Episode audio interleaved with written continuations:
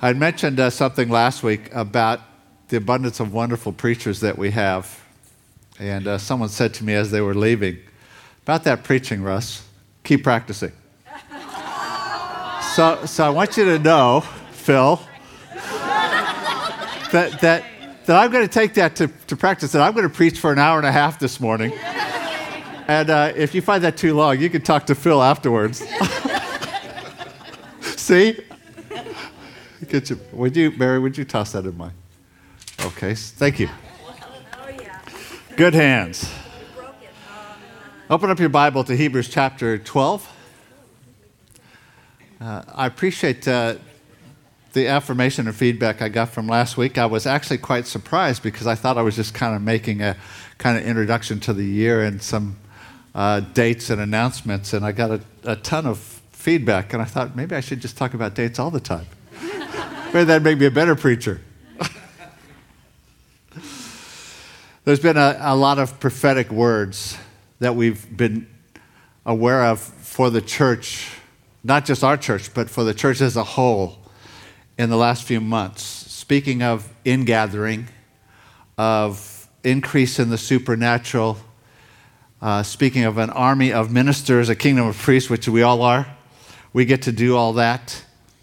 Just as a side, real quick, when God speaks in, in prophecy, the prophetic has actually two purposes. One is to show that God is real.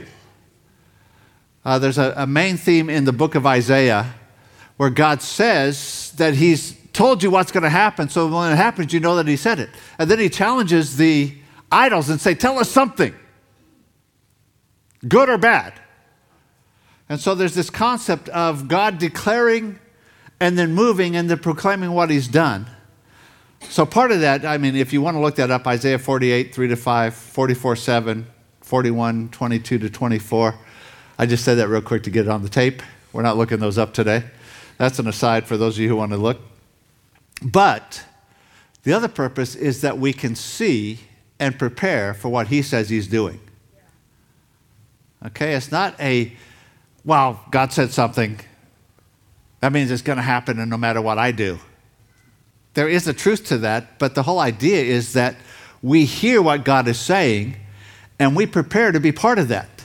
There's no fatalism, no kind of, ah, you know, a friend of mine called it Doris Day philosophy.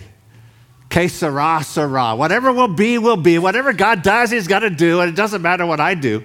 But it does matter whether I'm actually a part of that and I'm prepared or I'm left behind. I'm going to be wandering back and forth because I'm finding it. Every time I look this way, I feel like, okay, I've turned my back on my wife, which is not a good thing to do. and Mark as well. Sorry, Mark. I love your back. I don't know about him.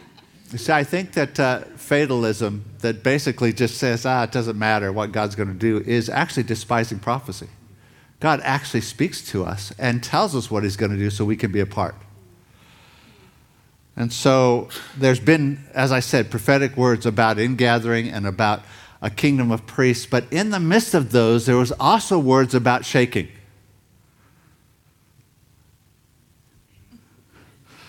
Oh no, I'm not sure about that. I like that part.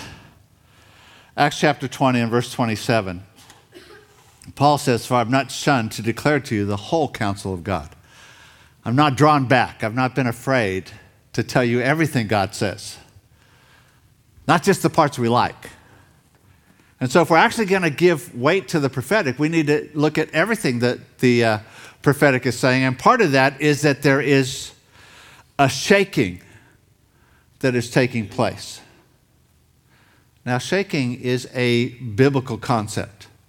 We've talked about we want to be fully Word and fully Spirit. Now, what that means is that when we talk about what God is doing in times, He, he doesn't just start right now. We find keys to that in the Bible. It talks about ingathering. There's a whole uh, study you can do about the different uh, feasts and how they've been fulfilled in the new, new covenant, in the, the kingdom. And the one that's still outstanding is the Feast of Tabernacles or ingathering. So there's a part of the word that leads us to understand when there's prophetic words about ingathering, they're not just someone making up something, it's actually in the flow of what God's been saying for hundreds or thousands of years. The same about shaking. Hebrews chapter 12. I want you to see some of this biblically.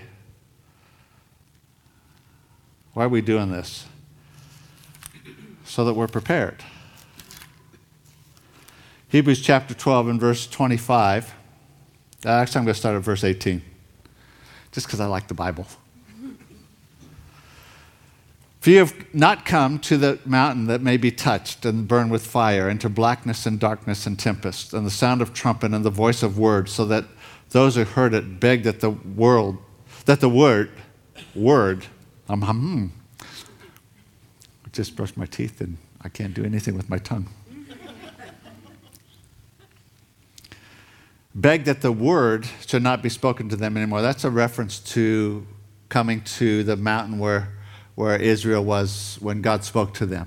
How many of you know that the Ten Commandments, before they were actually written, were spoken? Go back and read that. God spoke them to the whole nation. They were afraid of hearing God's voice and being in his presence, so they drew back and they sent Moses by himself. The beginning of losing the presence of God from the people.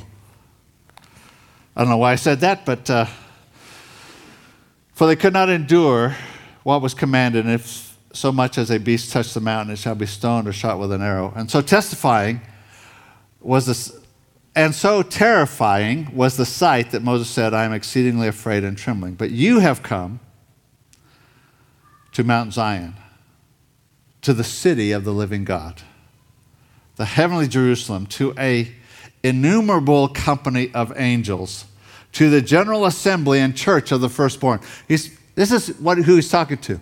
You're part of that. So this is for you. You're part of that church.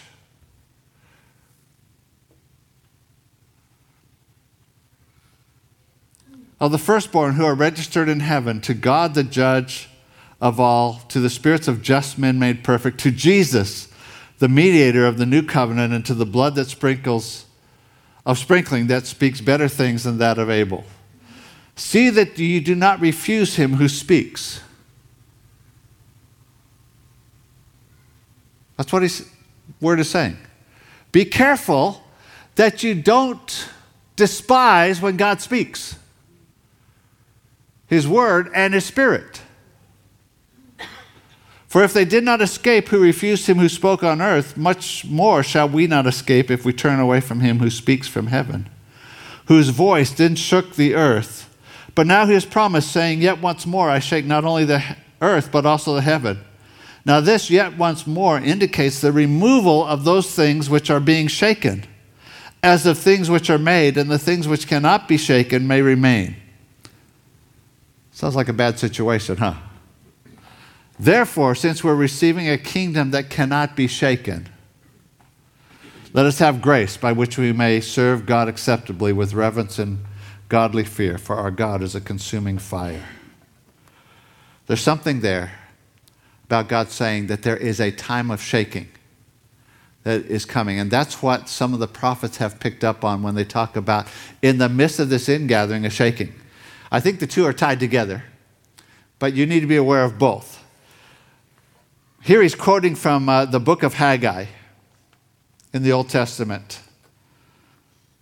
And let me turn there real quick. Actually, let me not turn there. Let me just go to the overhead because uh, it's so much quicker. I should just preach this way. and yet now be strong, Zerubbabel, says the Lord, and be strong, Joshua, son of Jehozadak, the high priest, and be strong, all of you people of the land, says the Lord, and work, for I am with you. Sounds like the, the words God just said this morning. Uh, says the Lord of hosts. The next one. Is it on the next one? Who's doing this? According to the, co- the word that I covenanted with you when you came out of Egypt, so my spirit remains among you. Do not fear. For thus says the Lord of hosts, once more, once more, it is a little while, I will shake heaven and earth, the sea and dry land. And I will shake all nations, and they shall come to the desire of all nations, and I will fill this temple with glory, says the Lord of hosts. The desire of all nations, and the silver is mine, the gold is mine, says the Lord of hosts. The desire of all nations is Jesus. Do you see what God is saying? In the midst of Jesus being revealed, in the midst of an ingathering, there is a shaking that takes place that everything that people have trusted in, everything they built upon starts to crumble.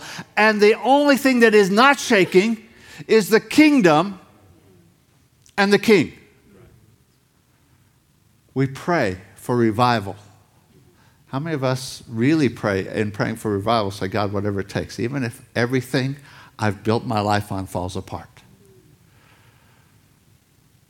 Bring revival. Joel chapter 3, verse 16 says it again. The, glor- uh, the Lord also will roar from Zion and utter his voice from Jerusalem. Heavens and the earth will shake, but the Lord will be a shelter for his people and the strength of the children of Israel. One more, Revelation 6, from verse 12. I looked when he opened the sixth seal, and behold, there was a great earthquake and the sun became black as, slack, as sackcloth of hair, and the moon became like blood. And was that the only one I wanted, or did it go on? And the stars of heaven fell on the earth. Fig tree drops its late figs when it is shaken by a mighty wind. The sky receded as a scroll when it was rolled up, and every mountain and island was moved out of its place. The kings of the earth, the great men, the rich men, the commanders, the mighty men, every slave and every free man hid themselves in the caves and in the rocks of the mountains, and said to the mountains and rocks, Fall on us and hide us from the face of him who sits on the throne and from the wrath of the Lamb.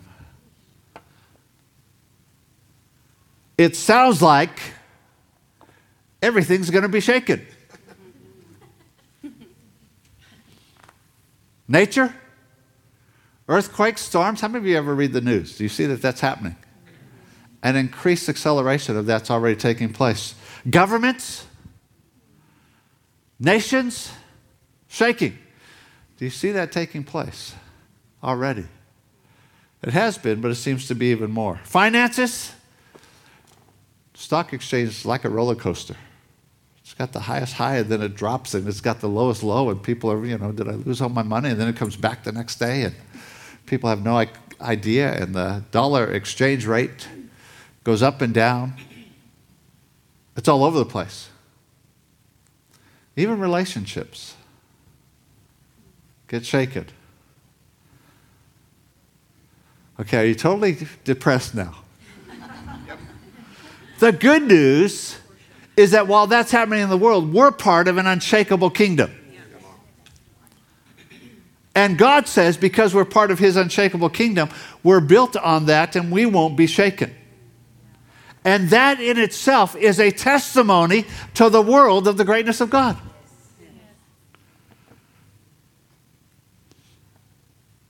Why is the kingdom unshakable? It's unshakable because of the holy and unchanging king. Because the king is unchangeable. You know, the holy is probably the number one characteristic that the Bible ascribes to God. Even more than loving is holy. Isaiah 6 3, the angels around the throne singing, Holy, holy, holy is the Lord. They're not singing, Loving, loving, loving is God.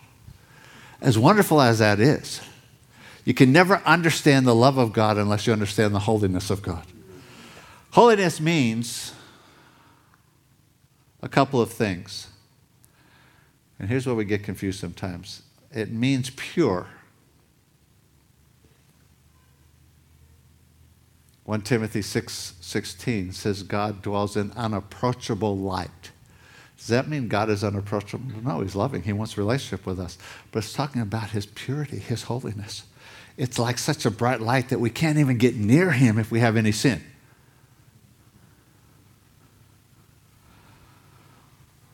But it also means different, set apart, a different order of being.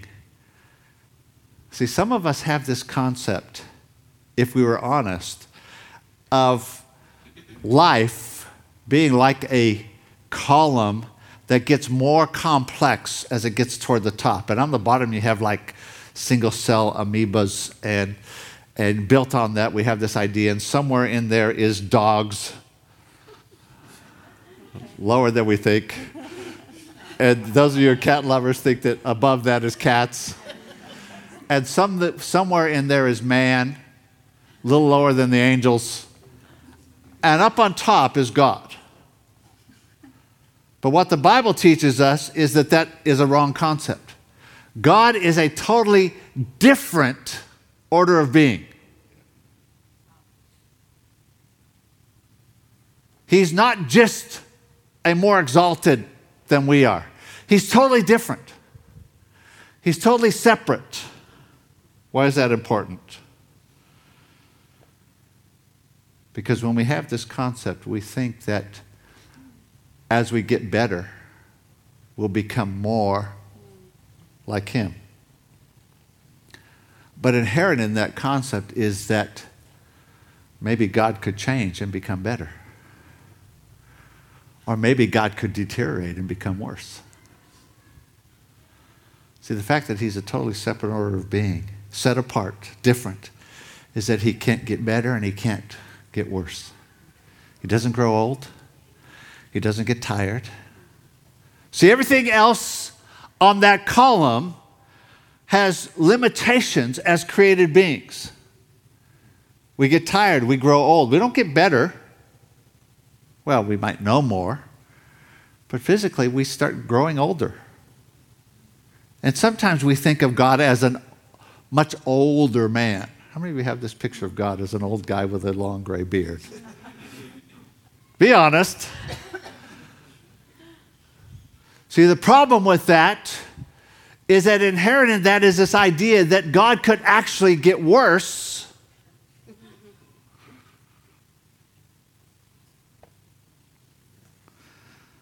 But he can't. And so the kingdom that is built on him is unchangeable. But it's also unshakable for us when we're built on an unshakable foundation. Matthew chapter 7. This is all my introduction. You thought I was kidding when I said I was going to preach for an hour and a half. Matthew chapter 7, from verse 24, says this Therefore, whoever hears these sayings of mine and does them, I will liken him to a wise man who built his house on the rock. And the rain descended, and the floods came, and the winds blew and beat upon the house, and it did not fall, for it was founded on the rock. Whoever does these words, hears these words of mine and does them, is like a man who builds his house upon the rock, and everything was shaking, but they weren't. But everyone who hears these things of mine and does not do them will be like a foolish man who built his house on the sand. The wind descended, the floods came, the winds blew and beat on the house, and it fell, and great was the fall. What is he saying? Saying that we're built on an unshakable kingdom if we hear God's word and build our lives accordingly.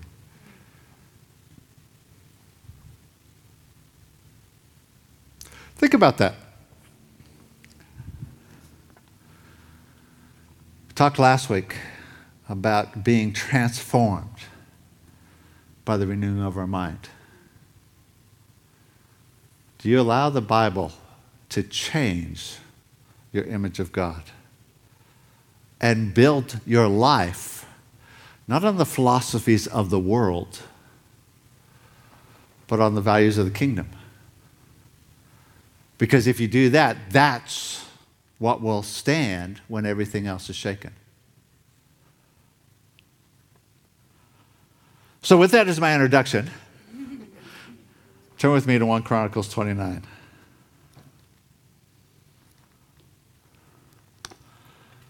I want to talk briefly about God as our source. I preached on this in uh, October, I think it was. And uh, I don't want to re-preach the whole thing, but I want to make you aware of some, some things. 1 Chronicles chapter 29 from verse 11 says this Yours, O God, is the greatness, the power, the glory, the victory, and the majesty. For all that is in heaven and in earth is yours. Yours is the kingdom, O God. And you are exalted as head over all. Sounds good, huh? Both riches and honor come from you, and you reign over all. In your hand is power and might. In your hand it is to make great and to give strength to all. Now, therefore, O God, we thank you and praise your glorious name. But who am I and who are my people that we should be able to offer so willingly as this? For all things come from you, and of your own we've given. All things come from you. What I want you to understand this is that God is the source of everything good. That's got to set in our hearts because that's the foundation that we build every other concept of theology on the Word of God, that God is the source and everything comes from Him.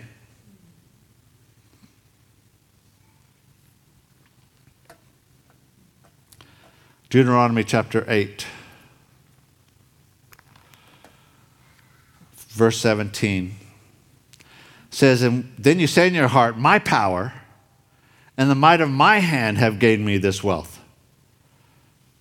You shall remember the Lord your God, for it is He who gives you power to get wealth, that He may establish His covenant which He swore to your fathers, as it is this day.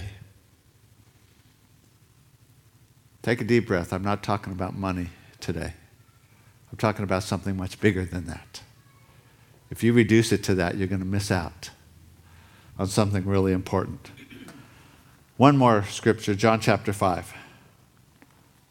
Sorry, chapter 15.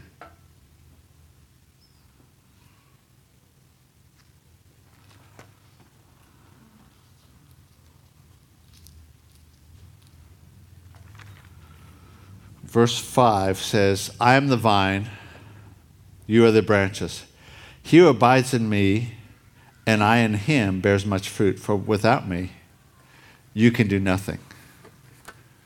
All those are saying this, and I want you to grab this God is the source of life, He's the source of love, He's the source of provision, He's the source of value. He's the source of healing. He is the source. The problem is, is that he's very creative and he uses different means to release things to us. The danger is that we confuse the means with the source. So I'm not feeling well, and I get Steve to pray for me, and God touches me and heals me, and I think it was Steve. So next time I'm sick, I got to get Steve because he's obviously got the anointing. And I quickly look away from the fact that God's the source to Steve is the source. I have a need financially. God gives me a job. And that becomes my focus, and I think the job is my source. It's the means, but then they start putting pressure on me to do things that I'm not comfortable with. But I'm afraid to lose my job because it's my source. And I start compromising my lifestyle.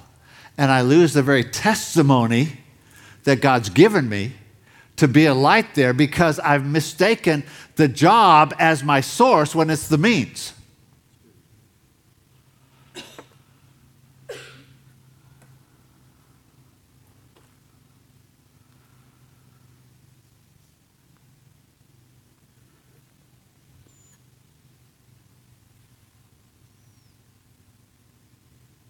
Let me ask you have you got your eyes on the means rather than the source? Your job is not your source. God is. Your spouse is not your source. Oh, but, but she loves me and I feel so loved and accepted, and that's wonderful. But if she's my source, then I put a huge pressure on her or him.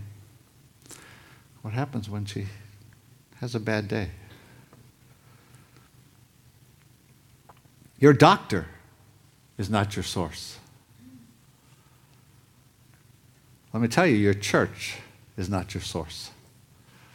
Jesus is our source. And while He can use any of us, if we limit who He can use to minister to us, we miss out. We think, I need Tim. If Tim prays for me, I'll get healed. But I come up for prayer and it's not Tim, it's Michael and Margaret. I go, well, but I really wanted Tim. no, I want, I want to tell you what you really wanted is Jesus. You with me? If we see the means as the source, we get into big trouble when things start shaking.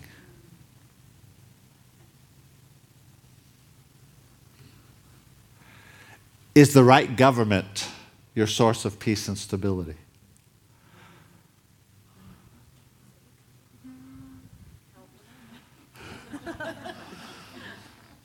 Is the world economic situation your source of security? Do you watch that all the time? And, oh, they've got to make the right decisions, otherwise, it's going to all fall apart. Is the approval of others your source of value and worth?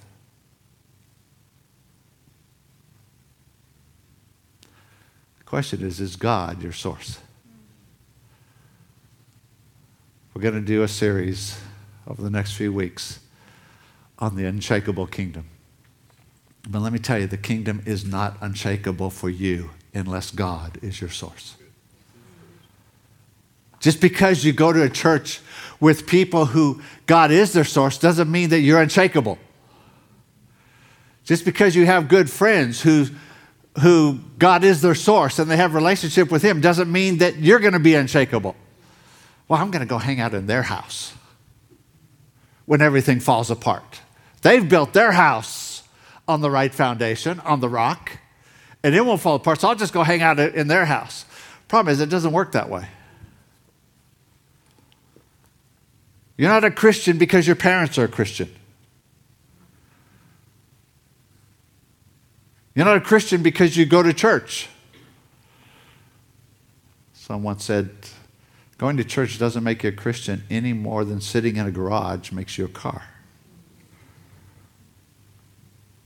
If I sit here long enough, maybe I'll catch it by osmosis. You catch it when you come and connect with Jesus. Why am I saying all this? Because we're going to talk about kingdom leadership. We're going to talk about kingdom finances. We're going to talk about kingdom relationships. All those things to build our house on the rock, but none of them will make sense unless you know Jesus unless He's your source. So I'm going to ask you if you bow your head. I was lying. I'm not preaching for an hour and a half. Don't give Phil a tough time.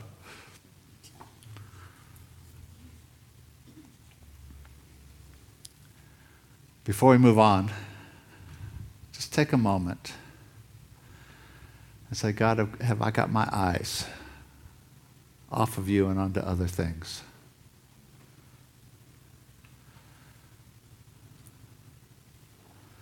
I want to build my house on the rock.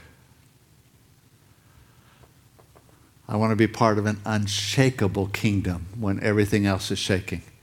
you don't have to be a rocket scientist to figure out that everything's shaking already. And it's just getting worse and worse.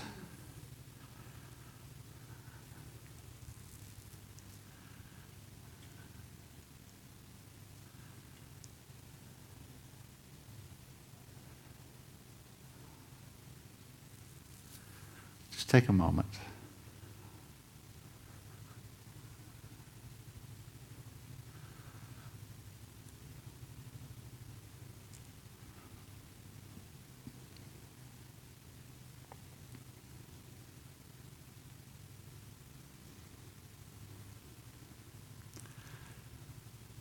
We're part of an unshakable kingdom when Jesus is our king. Because the kingdom is unshakable because of the king. The king determines the kingdom, not anything else. And when we're connected with him, when he's king and Lord in our lives, he then can build us so that we're unshakable. Some of you have gone through some difficult circumstances. You've gone through some hurtful things. You've gone through some transition. You've gone through other things. But the way you stand is that you're built on Jesus. He's the only thing that's unshakable. If you don't know him, we'd love to introduce you to him today. But for the rest of us, let's just set our hearts. God, this year, we're going to build on the right foundation. Now, most of us think we have until we're faced with the truth of the word and we go, hmm, maybe I need to make some adjustments. You know what the danger in these last days is? It's, it's this rather than making adjustments, we change the word. That's what the Bible says. In the last days, they'll heap up for themselves teachers who tickle their ears. Why? Who gives me the word I like, not the whole counsel of God. We could just say, hey, in gathering, wonderful, wonderful. Let's, let's, we get to be a part of that. Fantastic. And we do. But in addition to that, they're shaking. Lord, we're so grateful that we're part of your kingdom when we know you. We're so grateful that we get to partner with you in this kingdom adventure. And Lord, we just open our hearts to your spirit, to the things that you say to us from your word, from the, the prophetic words, from your spirit. We just say we want to be a part of what you're doing. And Lord, we thank you for that. Empower us by your spirit. In Jesus' name. Amen. Why don't you stand with me, please? We're going to be dismissed and have some coffee and tea. But I want to tell you that if you don't know Jesus, we'd love to introduce you to him this morning. If you haven't been filled with his Holy Spirit, we'd love to pray with you for the infilling of the Holy Spirit. If you've got some hurts, God wants to touch and bring healing. There's some people who'd love to pray with you we have this great privilege to be part of what He's doing.